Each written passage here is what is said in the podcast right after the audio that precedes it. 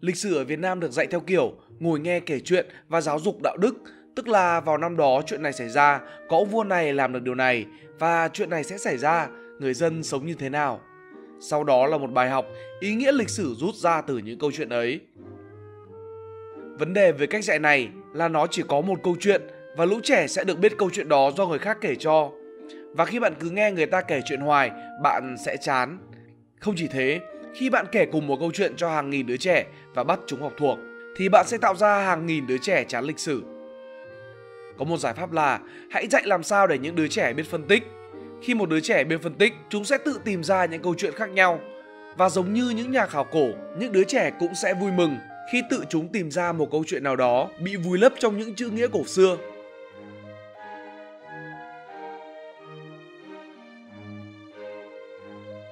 Vấn đề của những đạo quân chinh chiến Đây là một đoạn văn tiêu biểu trong vô số các đoạn văn miêu tả quân xâm lược Việt Nam, thời đó tên là Đại Việt. Văn đọc có vẻ rất bình thường cho đến khi chúng ta đặt câu hỏi Quân Thanh lấy lương thực ở đâu để nuôi 29 vạn quân? Thường thì trong sách sử, chúng ta ít đọc thấy những câu hỏi như thế. Những miêu tả chi tiết các trận đánh, hành quân, chiến thuật, chiến lược và vũ khí khiến cho những người đam mê lịch sử coi việc tổ chức hậu cần là khâu thứ yếu. Trong khi thực chất vấn đề thiết yếu để tiến hành chiến tranh là tổ chức hậu cần và rộng hơn là tổ chức xã hội. Nếu một ông vua không có đủ năng lực tiến hành chiến tranh thì dù ông ta có 50 vạn quân đi chăng nữa, ông ta cũng sẽ chẳng có thể điều động được đội quân ấy ra khỏi biên giới của mình. Do đó, đây là vấn đề rất lớn của tướng sĩ cầm đầu các đạo quân xa xưa, bao gồm đạo quân 29 vạn lính của Tôn Sĩ Nghị. Có một thời các vua chúa nhà Minh, nhà Thanh đã mất hàng tháng rời chỉ để lên kế hoạch hành quân cho một đạo quân đi ra khỏi Bắc Kinh một dặm đường. Không hề dễ dàng khi tập hợp những người xa lạ, sống cách xa nhau cả hàng chục cây số, chưa hề gặp mặt nhau, nói giọng vùng miền khác nhau, giao cho họ vũ khí và bắt họ chiến đấu trung thành cho một chế độ chèn ép họ cho một ông vua họ chưa bao giờ gặp mặt và đảm bảo rằng họ không làm phản. Ở bên trên là bản đồ quân Thanh xâm lược. Quãng đường ngắn nhất là đi từ Lạng Sơn vào Thăng Long cũng phải 250 đến 300 km, tương đương 14 ngày đi đường, chưa tính đến việc giao tranh, làm sao để có thể cung cấp đủ lương thực để nuôi hàng trăm ngàn quân trong ít nhất 14 ngày đường. Nếu bạn chưa thấy được vấn đề thì hãy cân nhắc một số số liệu sau.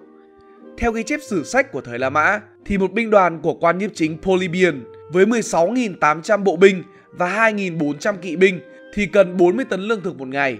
Đó là chưa tính đến số lương thực cần để nuôi số lừa mang theo để chuyên chở vũ khí. Đó là chưa tính đến nước uống. Và điều quan trọng đó là dù đánh nhau hay không, mỗi ngày đạo quân đó sẽ ăn hết 40 tấn lương thực. Trở lại chuyện quân Thanh, hãy xem xét bối cảnh thời đó. Miền Bắc Việt Nam chưa bao giờ được coi là một vựa lúa tốt cả, đất canh tác thì ít và lũ bão thì triền miên. Đó là chưa kể đến chiến tranh liên miên. Vào năm 1788, khi quân Thanh xâm lược, ngoài Bắc bấy giờ đã chịu đựng chiến tranh ít nhất phải 10 năm, từ các cuộc nổi loạn chống chính quyền trung ương cho đến việc quân Tây Sơn đem quân ra Bắc đánh. Và khi đánh nhau thì sẽ có nạn đói, nhưng mà tại sao? Như vậy khi quân Thanh tiến vào miền Bắc, họ không thể chỉ sống dựa vào cướp lúa của người dân được. Họ chỉ có thể tự mang theo lương thực. Và quân nhà Thanh của Càn Long không phải là đạo quân duy nhất trong lịch sử phải giải quyết vấn đề đó. Các đạo quân cổ xưa từ thời Hy Lạp đến tận bây giờ đều luôn phải đặt yếu tố logistics, chuỗi cung ứng hậu cần lên hàng đầu khi tính toán các chiến lược hành quân. Mọi thứ bắt đầu từ cách mạng nông nghiệp. Có làm thì mới có ăn. Đó là câu nói kinh điển tự cổ trí kim để khuyên răn mọi người lao động phải chăm chỉ, nhưng vào thời tiền sử, thời loài người còn đi săn bắt hái lượm, câu nói đó đúng theo nghĩa đen của nó hoàn toàn. Một người, một bộ lạc phải đi săn, đi bắt hái lượm, nếu không anh ta sẽ chết đói, nếu thiếu thốn, anh ta có thể xin nhờ người khác, nhưng anh ta chỉ có thể làm điều đó vài lần. Và một bộ lạc nếu không đi săn được, hẳn sẽ thịt kẻ yếu nếu không muốn bị chết đói. Thế rồi một vài người đã khám phá ra được việc trồng trọt và phương pháp này lan ra khắp nơi, Có vẻ như loài người đã quá mệt mỏi với việc phải đi di chuyển liên tục và sợ bị ăn thịt. Trong khi người hiện đại chúng ta coi làm nông là một công việc bình thường thì dưới mắt người tiền sử đó là ác mộng.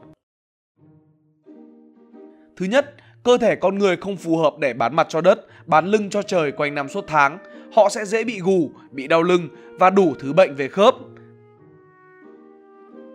Tệ hại hơn, khi làm nông thì họ phải ở cố định một chỗ. Nếu mùa đông không có nai thì bộ lạc đi săn sẽ đi ra khu khác để săn nai hoặc tìm loài vật khác hoạt động vào mùa đông để săn. Còn những người làm nông, họ ở cố định. Có nghĩa là nếu mùa màng năm đó biết bát vì những lý do hoàn toàn không phải do họ gây ra, như hạn hán, lũ lụt thì họ sẽ chết đói. Họ đã làm nhưng không có ăn. Một cuộc cách mạng tồi tệ. Vậy tại sao mọi người vẫn làm nông? Đó là vì làm nông tạo ra dư thừa lương thực. Một bộ lạc 50 người chỉ có thể kiếm đủ thức ăn để nuôi 50 người. Đó là trường hợp tốt nhất. Thường thì họ sẽ luôn thiếu thốn. Thì một nhóm 50 người làm nông có thể sản xuất đủ lương thực cho 80 người. Điều đó có nghĩa là 30 người sẽ không cần đi làm nông để có đồ ăn. Và đó là cội nguồn cho những điều thú vị trong lịch sử. Việc dư thừa lương thực tạo ra những đổi mới về sau và các đổi mới này bổ trợ cho nhau. Đế chế La Mã và tổ chức hậu cần tiên tiến Không phải phóng đại khi nhận xét rằng các đế quốc hùng mạnh vươn lên được chính là nhờ có tổ chức xã hội, cụ thể là tổ chức hậu cần tốt hơn kẻ thù của mình. Rome, thủ đô của đế chế La Mã, không phải là chưa từng bị cướp bóc và đốt phá, nhưng nó không bị chiếm đóng bao giờ.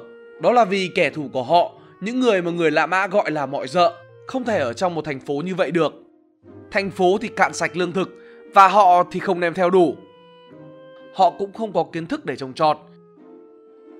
Nhưng người La Mã thì khác, người La Mã có thể hành quân cả 100 cây số và vẫn tấn công chiếm đóng đất đai kẻ thù. Hãy tưởng tượng một binh đoàn 20.000 lính La Mã vừa mới hành quân 100 km và chiếm đóng được một thị trấn, họ có thể làm được điều đó vì hai vạn lính của họ được cung cấp đủ lương thực để hành quân. Họ có thể huy động 5.000 lính canh gác suốt 100 km đường. Họ có thể huy động thêm 500 lính để mang hàng tiếp tế cho 20.000 quân đi qua 100 km đường đã được canh gác. Họ có thể tiếp tế cho 5.000 lính đang gác đường và họ có thể duy trì việc tiếp tế qua hàng tháng trời. Hannibal đối đầu với cỗ máy chiến tranh La Mã. Vào thế kỷ thứ ba trước công nguyên, người La Mã đã gặp một đối thủ đáng gờm, một kẻ cũng có thể đạt được điều xa xỉ đó và là đối thủ duy nhất đe dọa đến sự tồn tại của họ. Carthage là một đế quốc lớn tồn tại ở Bắc Phi và Nam Âu, nằm bên kia bờ biển của nước Cộng hòa La Mã. Khi những kẻ tham vọng lớn ở cạnh nhau, hiềm khích là điều không thể tránh khỏi. Đã có những cuộc chiến nhỏ xảy ra, nhưng đến năm 218 trước công nguyên thì cuộc đại chiến giữa hai gã khổng lồ ở bờ biển Địa Trung Hải đã đạt đến quy mô đại chiến thế giới của thời cổ đại. Chỉ huy quân Carr là viên tướng trẻ Hannibal. Nếu như cái tên Hannibal gợi đến cho những con người trẻ hiện đại, một kẻ giết người đầy lịch lãm nhưng tàn ác, thì 2.200 năm trước, cái tên này làm cho bao nhiêu con người ở La Mã phải run rẩy đến mức câu nói Hannibal đến cổng rồi, Hannibal at the gate, đồng nghĩa với khái niệm ngày tận thế mà chúng ta hay dùng. Ngôi làng Kane bé nhỏ vào ngày 2 tháng 8 năm 216 trước công nguyên, khoảng 55.000 lính Thor dưới sự lãnh đạo của Hannibal đã tàn sát khoảng 87.000 quân La Mã. Sở dĩ nó được gọi là tàn sát vì có ít nhất 50.000 quân La Mã đã bị giết trong trận đánh ấy. Nhưng chỉ trận Kane là không đủ. Trước đó, Hannibal cũng đã tiêu diệt quân La Mã ở trận sông Trebia năm 218 trước công nguyên và trận hồ Trasimene 217 trước công nguyên. Giết tổng cộng khoảng 40.000 quân La Mã. Nhưng sức mạnh của hệ thống xã hội người La Mã đã cho thấy nó lì lợm hơn quân lính của Hannibal. Binh lính La Mã có thể chết, nhưng cỗ máy vận hành đế quốc không chết và vài năm sau nó lại đưa ra những binh đoàn khổng lồ ra chiến trường và cung cấp đủ lương thực để nuôi các binh đoàn ấy. Hannibal dù đạt được những chiến thắng tuyệt vời nhưng không thể giành được chiến thắng toàn cục vì liên tục bị thiếu tiếp tế và lương thực. Theo thuật ngữ của ngành logistics thì Hannibal lúc đó đang ở phía cuối chuỗi cung ứng. người Kho có một chiến thuật gia tài ba là Hannibal, nhưng người La Mã có một tổ chức xã hội và hậu cần vô cùng tinh xảo. Và cái hệ thống tinh xảo đó đã đánh bại người Kho. Và đó là ý kiến của tác giả. Các bạn có đồng tình hay không? Hãy nói cho bọn mình biết ở dưới phần comment nhé. Nếu các bạn thích video này, hãy like và share để ủng hộ chúng mình. Đừng quên bấm nút subscribe và nút chuông bên cạnh để không bỏ lỡ video nào bọn mình ra trong tương lai. Xin chào các bạn và hẹn gặp lại.